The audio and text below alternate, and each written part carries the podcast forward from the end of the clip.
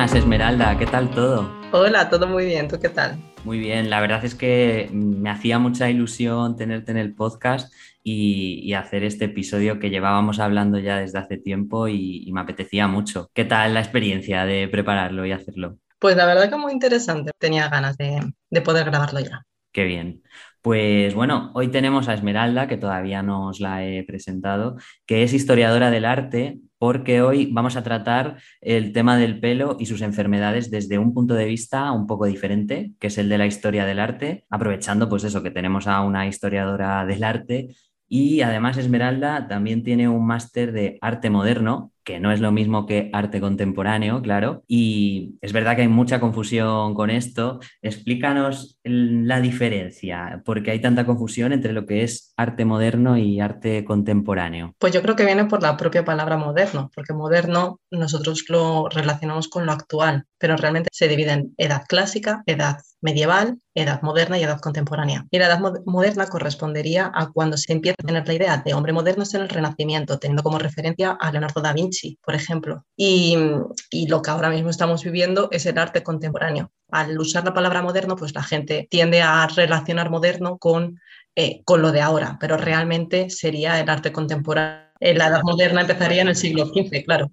Claro, sí, yo creo que es lo que, lo que pasa porque muchas veces, claro, decimos moderno y, nos imaginamos pues las cosas de ahora. El Reina Sofía, a lo mejor, ¿no? La gente dice moderno y, piensa en eso, en el arte de ahora. Y bueno, pues yo creo que podemos entrar ya en el tema, en el tema del pelo, ¿no? Eh, vamos a ello. A ver, está claro que el pelo siempre ha sido una de las cosas más decoradas en la historia e incluso para los romanos era un símbolo de poder. Yo quiero que hagamos un viaje al pasado y, podrías tú comentarnos si hay, bueno, alguna de las primeras obras que se pueden ver esas aportaciones del pelo decorado. ¿Qué significaba para, para esas culturas el pelo? Bueno, como tú bien has dicho, el pelo siempre ha sido la parte más adornada de todo el cuerpo, especialmente para las mujeres el pelo siempre se ha considerado un símbolo de belleza, de feminidad, de sensualidad, pero también por parte de los hombres. También ha habido una parte de la historia del arte que se rebaje lleno de vello,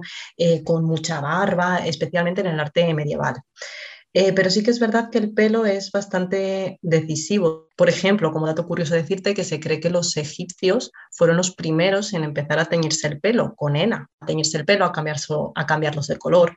Y con respecto a obras que se pudieran ver, pues una de las primeras representaciones, para que te hagas una idea, hacia el 1500 a.C. existe un fresco que se llama Las Damas de Azul, donde se ven tres mujeres decorando sus lanándolos, pero también en el arte mesopotámico, en el siglo VI a.C. más o menos, también hay representaciones de hombres eh, con sus largas cabelleras que hemos hablado, eh, para que veas que desde incluso antes de Cristo ya el pelo era una parte importante en la historia del arte y se representaba. Qué bueno y qué interesante. Las damas de azul, ¿no? Has dicho. Lo tengo Las damas de azul, sí. Muy bien. Vale, y antes yo he comentado que para los emperadores romanos el pelo se dice que era un símbolo de poder y se comenta que incluso algunos como Julio César que trataban de ocultar la calvicie poniéndose el laurel en la cabeza y que incluso él llegó a pedir al Senado permiso para poder llevarla siempre, para poder llevarla de manera permanente. Eh, yo me paro a pensar, ¿nuestras preocupaciones eran tan parecidas a las de esas civilizaciones? ¿Qué se ha observado sobre esto en el arte? A ver, el cabello siempre ha sido muy importante para la sociedad, tanto antes como, como ahora. Ya hemos dicho que las mujeres, la belleza, la sensualidad, y en el caso de los hombres, representaba la valentía, la virilidad, la masculinidad. ¿Por qué? Porque se, se asemejaban a un león. ya sabemos ¿no? que los grandes melenas y eran, son muy fieros y entonces el hombre que tuviera mucho vello pues era igual de valiente, igual de fiero que un león. Por lo tanto, la caída del cabello en la parte de los hombres ¿no? se podría considerar como que pierden esa valentía, como que de repente se cae el pelo y ya en las batallas, pues como si fuera un referente inferior hacia sus adversarios. Por ello, Julio César no podía permitir que sus rivales le vieran más débil, claro. de ninguna de las maneras. Y su obsesión cuando empezó a sufrir caída de, de cabello. De hecho, te diré que, así es que él creía que podía perder batallas. Madre mía, o sea, hasta ese punto. Entonces, lo que él empezó a hacer, Laurel, lo que él empezó a hacer, sí, sí, sí, sí, sí. Lo que él empezó a hacer antes fue empezar a peinarse hacia adelante, ¿no? Para, para ocultar. Esa tarea le llevaba mucho. Que ese, ese look de peinado hacia adelante también es verdad que se ve mucho en los romanos. No sé por qué, ¿verdad? Pero se peinaban así un poco. Se peinaban así, probablemente siguiendo el ejemplo del emperador. Él se peinaba hacia adelante, pues para que no, para que no le vieran. Pero le llevaba mucho tiempo. El días, pues hombre, lleva su tiempo, ¿no? Y cuando ya vio que a pesar de peinarse hacia adelante y todo, aquello no funcionaba, eh, decidió pedir al Senado llevar siempre la corona de laurel. Yo te voy a decir una cosa, a, Julio César le daba igual que le esculpieran o que le pintaran eh, con arrugas, mm, serio. A él, mientras no le pintaran sin pelo o le esculpieran sin pelo, no le importaba. Del, gesto le daba igual, pero a él... el pelo es el pelo, eso es. Un pelo. claro. Bueno, muy interesante esto. Efectivamente. Una cosa que a mí me llama la atención es que hubo un tiempo en el que se puso de moda entre las mujeres llevar la frente rasurada, o sea, como rapada prácticamente. Podían ser uno o dos centímetros o incluso toda la frente. ¿Qué visión tenían estas mujeres sobre el pelo y, qué ejemplos podemos ver en la pintura? Bueno, a ver, eso fue una moda que se sacó en el siglo XV y que, bueno, la moda consistía en crear una falsa alopecia de la época. Pero vamos, igual que te digo esto del siglo XV, eh, por ejemplo, los mayas a los recién nacidos les solían poner peso en la frente para que les quedara la frente completamente lisa. Y cuando los niños les empezaban a, crecer los dientes, se los limaban porque su ideal de belleza era tener la frente lisa y... Y dientes pequeños. Dientes limados. Qué cosa. Sí, sí, sí. A todos los niños pequeños, sí, sí, porque era su ideal de belleza y así lo hacían. Y bueno, esto fue una moda que en el siglo XV, como te digo, y sí que bastante ejemplos. Por ejemplo, hay un pintor que se llama Filippo Lippi que sí que tiene bastantes retratos de mujeres eh, con la frente así rasurada. Van der Weyder, que este tiene un retrato, por ejemplo, de Isabel de Portugal, que es del año 1500, que ve esa moda de cómo esta mujer, esta reina, está con, con la frente rasurada, como hemos dicho. Pero bueno, era la moda de... Sí, claro, que antes eso, pues oye, eh, es que... Ahora hay otro tipo de modas en rasurarse la frente. Claro, claro, qué cosas, eh, madre mía. Y ahora queremos mucho pelo, qué cosas. Mm. Bueno, si nos vamos a la época del Renacimiento, se puso muy de moda el uso de la peluca. Además, eh, se usaba mucho incluso entre los hombres y como que también era un símbolo como de poder, de estatus. Incluso, pues yo he leído que el rey francés Luis XIII, que padeció una alopecia prematura desde muy joven, llegó a decir delante de su corte algo así como, señores, desde hoy ya no hay calvos en mi reino. Y a ver, eh, bueno, eh, me parece súper curioso porque, a ver, ¿se perdía mucho pelo por enfermedades en esa época o qué? ¿Y, de qué estaban hechas esas pelucas? La moda es como una solución creativa que, eh, o sea, a ver, la moda se usa como una solución biológica, ¿vale? En este caso, la necesidad era que si tú tenías falta de pelo, pues de repente la peluca era era como la forma de atajarlo. Entonces, ahí esa, esa necesidad cubierta por, por esta peluca, ¿no? Y de ahí se lleva la moda. El uso de las, de las pelucas, pues sí, era por moda, pero también había mucha enfermedad, por ejemplo, había muchos piojos, había mucha tiña, porque la falta de higiene, pues, a ver, era más que evidente, ¿no? De hecho, la peste, pues, a ver, la peste, la falta de higiene, ¿no? Eh, no es como, como la higiene que tenemos hoy en día. De hecho, te voy a decir una cosa de lo de la peste, a pesar de que me vaya del tema. En la peste, una de las cosas por las que se atajó, porque cuando la gente, cuando moría la gente por la peste, se solían poner los mismos trajes de la gente que había fallecido. Por lo tanto, llevaban la peste y la gente que había fallecido se contagiaban de la peste. ¿Cuándo empezó a, exterminarse la peste? Cuando quemaban todas las ropas de los fallecidos. Y allí, y claro, antiguamente había una falta de higiene muy, grande. El tener piojos y el tener, el tener tiña eran muy, muy habituales y uno de los efectos de esas dos enfermedades era tener diferentes calvas a lo largo de la cabeza. Entonces, las pelucas que hacían disimular esas calvas te voy a decir otra cosa, porque claro, las cabezas iban muy sucias y una peluca, pues oye, un pelo sucio te pones una peluca y ahí nadie lo nota. Bueno, eso ya me parece fatal, ¿eh? eso me parece ya un poco guarrada, un poco, ¿no? la de higiene, realmente. Pero bueno. Realmente er, era la falta de higiene que había y a, raíz de esa suciedad de la cabeza te provocaban las... Es como barrer y meter, ya sabes, te provocaban de la alfombra. Eh, eso es Claro, esas enfermedades, eso. Tú tenías suciedad en la cabeza, te ponías la peluca, te salían calvas, entonces sí que tenías que usar la peluca, claro. O sea, es como eh, la pescadilla que se muerde la cola, ¿no? Por así decirlo. ¿Qué pasaba con esas pelucas? Tenían muchísimo volumen, eran muy elaboradas, pesaban muchísimo y solían ser rizadas. Solían ser rizadas porque, eh, bueno, así como que como más llamativa, por así decirlo. Solía ser, bueno, solía llegar a la altura de los hombros más o menos y solían estar hechas de cabello humano, con cabello de cabra o de, caballo, también se solía hacer. Pero te diré que las pelucas se han usado desde siempre.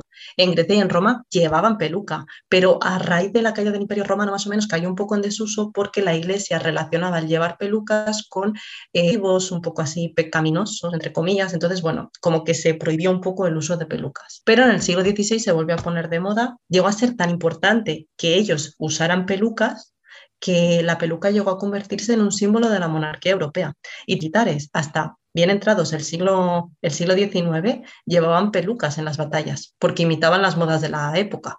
Entonces, las modas de la sociedad y de esa época, hombres en las batallas, llevaban pelucas también. Qué curioso. Bueno, yo también me paro a pensar en los en el tema de los jueces, ¿no? Que también se trasladó un poco a eso. No sé si por el tema del poder puede ser que también lo usaban los jueces. Sí, por el tema ese del símbolo de la monarquía, decir que los militares los militares no llevaban esas pelucas rizadas, solían llevarla con el pelo liso, ¿vale? Pero, pero bueno, no dejaban de llevar peluca en mitad de una batalla. Muy curioso, muy curioso. La verdad es que en esa época era muy común llevar peluca, como dices, ya fuese por, por moda o por enfermedades más bien, como me estás diciendo, ¿no? Que por ejemplo en la actualidad pues hay muchos sistemas de prótesis capilares bastante realistas que mucha gente los lleva y no se sabe, la verdad. Pero es verdad que parece que es como un tema muy tabú, ¿no? Antes era como súper normal debido a lo que tú dices de que pues para ocultar las calvicies por las enfermedades y demás, pero luego después fue como convirtiéndose en algo de, bueno, vergonzoso llevar a lo mejor, ¿no? Porque, bueno, pues oye, llevas una, prótesis, una, como que no es auténtico, ¿no? Que no es auténtico y ya, pues no, no es digno, por así decirlo, ¿no? A lo mejor, no sé si se me entiende lo que quiero decir. Sí, sí. Bueno, es verdad que hubo una época con el bisoñé de los años 70, que, eso es verdad que, que, no era muy allá, ¿vale? La tecnología no era muy puntera, pero bueno, tampoco tiene nada que ver con, las prótesis que hay ahora, ¿vale? Que las de ahora pues son otra cosa, otra calidad y, es otra historia diferente.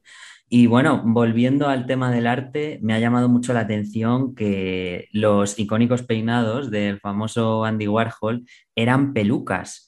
¿Eso es porque no tenía pelo Andy Warhol o es que se, le gustaba ponerse pelucas o, o qué? A ver, con respecto a la primera parte, pues eso sí, lo que hemos hablado, que antes, especialmente en el siglo XVI, eh, edades, ¿no? tener tiña, tener peste, eh, tener eh, piojos, entonces sí que es verdad que lo de las pelucas, pues es que tampoco lo podían disimular, quiero decir, tampoco era cuestión de ocultarlo porque todo el mundo lo sabía. Y mm, referente a Andy Warhol, en el caso de Andy Warhol, hay que decir que no tenga de los años 50 y Andy Warhol murió en el 87, 88, si no me equivoco. Desde la década de los 50 él no tenía pelo, por lo tanto llevó durante más de 30 años peluca. Anda, eso sabía eso. Veía que era suyo eso. No, no, no, no, que va, que va. Y siempre nos lo imaginamos con esa peluca rubio platino y tal, pero claro, era en parte su estilo y su personalidad, porque es que él mismo diseñó esas pelucas. Qué bueno. O sea, él mismo participó, porque él sabía, claro, él sabía que él era una obra de arte. Entonces, si él mismo era una obra de arte, tenías que ocuparte de, su aspecto. Y su aspecto, pues oye, no podía salir sin pelo, sus propias pelucas. Fíjate lo importantes que son, que en el 2020, lo que no sé si se, ha retrasado por la pandemia, yo creo que se retrasó un añito así la, la, exposición, en la Tate Model se hizo una exposición con sus tres pelucas más famosas. Una exposición solo de las pelucas de Warhol. Solo de las pelucas. solo de las pelucas. Y cuando falleció, en su velatorio, el hombre iba pues bueno con su smoking, con sus gafas de sol y con su peluca con su peluca eh, dorada en su velatorio. Qué curioso. La verdad es que no, sabía eso de, lo de Andy Warhol. Me, vamos, me ha parecido muy curioso. O sea, a, mí me encanta, pero sí que es verdad que el hombre era todo un personaje. Es lo que te digo, es como Dalí. O sea, ellos sabían que ellos mismos eran obra de arte. Hay que cuidar las obras de arte. Dalí con su bigote y sus ojos. Bueno, y con todos. Y con todos, sí. Y todos los actos que hacían uno y otro. Sí, sí, también, también. Eran unos personajes, sí, sí. Y bueno, por cierto, te quería hacer una pregunta que es un poco, bueno, encerrona, pero bueno, encerrona tampoco, pero que es un poco más como de opinión personal. ¿Qué opinas de, lo que ha ocurrido con Will Smith y con Jada Pinkett? Yo veo todas las galas desde que tengo uso de razón. Yo incluso... Por eso te em, pregunto, porque tú tienes, tú sabes de los Oscars bastante. Eh, sí, sé bastante porque yo, de hecho, eh, incluso teniendo yo 10 años o 12, yo me quedaba escuchándolo por la radio, o sea que yo soy muy fan de los Oscars. Y cuando a las 4 o a las 4 y media de la mañana Will Smith le pegó un tortazo a Chris Rock, me quedé muy descolocada. A ver, vamos por partes. Es verdad que Chris Rock, a ver, hizo un, hizo un chiste que a mí personalmente no me parece un chiste, ¿no? Al fin y al cabo te estabas metiendo con una enfermedad que ella lo ha tenido que pasar súper mal.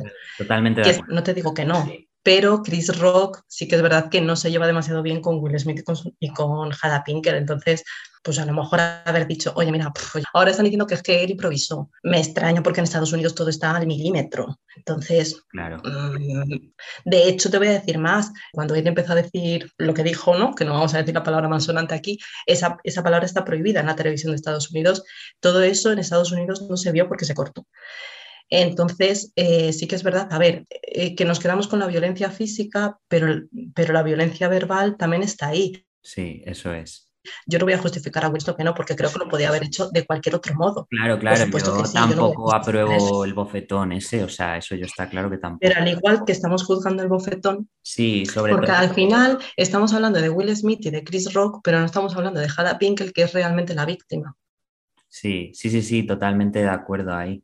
O sea, ellos dos, em, ¿cómo decirlo? ¿Sabes? Como ningún reconocimiento ni nada, porque me parece que los dos se portaron mal, pero realmente Jada Pinkett es la, la, víctima, ¿no? Entonces, mm, de ella no se está hablando. Claro, y que al final el hecho de, permitir la risa, ¿no? De, toda una audiencia con algo serio, a mí me parece grave ya no solo por, claro, el humorista, sino por la organización en sí, ¿no? De la academia, que, que se permita esa risa o esa, ¿no? Porque pues bueno, eh, hay que tener cuidado, ¿no? A veces con, las bromas, como dices.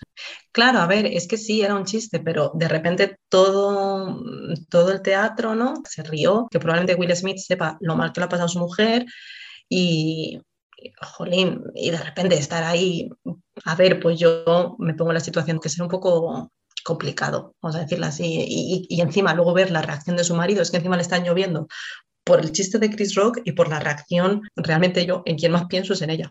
Sí, sí, es verdad. Y es lo que tenemos que pensar. Y mm. bueno, que sirva un poco para que todos reflexionemos, ¿no? De muchas veces las bromas que hacemos todos, que a lo mejor las hacemos sin darnos cuenta a veces, ¿eh?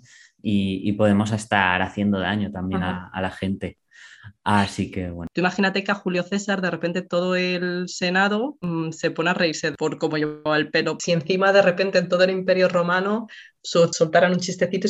Hombre, yo creo que a Julio César le haría pupa eso. No le sentaría. Sí, sí, su corazoncito ahí le tocaría bastante. Bueno, que oye, que muchas gracias por todo, que me ha encantado. Nada, a mí también, a mí también. Ha sido muy, muy instructivo, a la vez que muy curioso y, divertido, o sea, que ha estado guay. Así que, bueno, pues te doy mil gracias por este ratito y por enseñarnos estos datos tan curiosos que, eso, que me han encantado y, y bueno, pues que mil gracias y que nos vemos pronto. Sí, nos vemos prontito. Venga, hasta luego. Chao.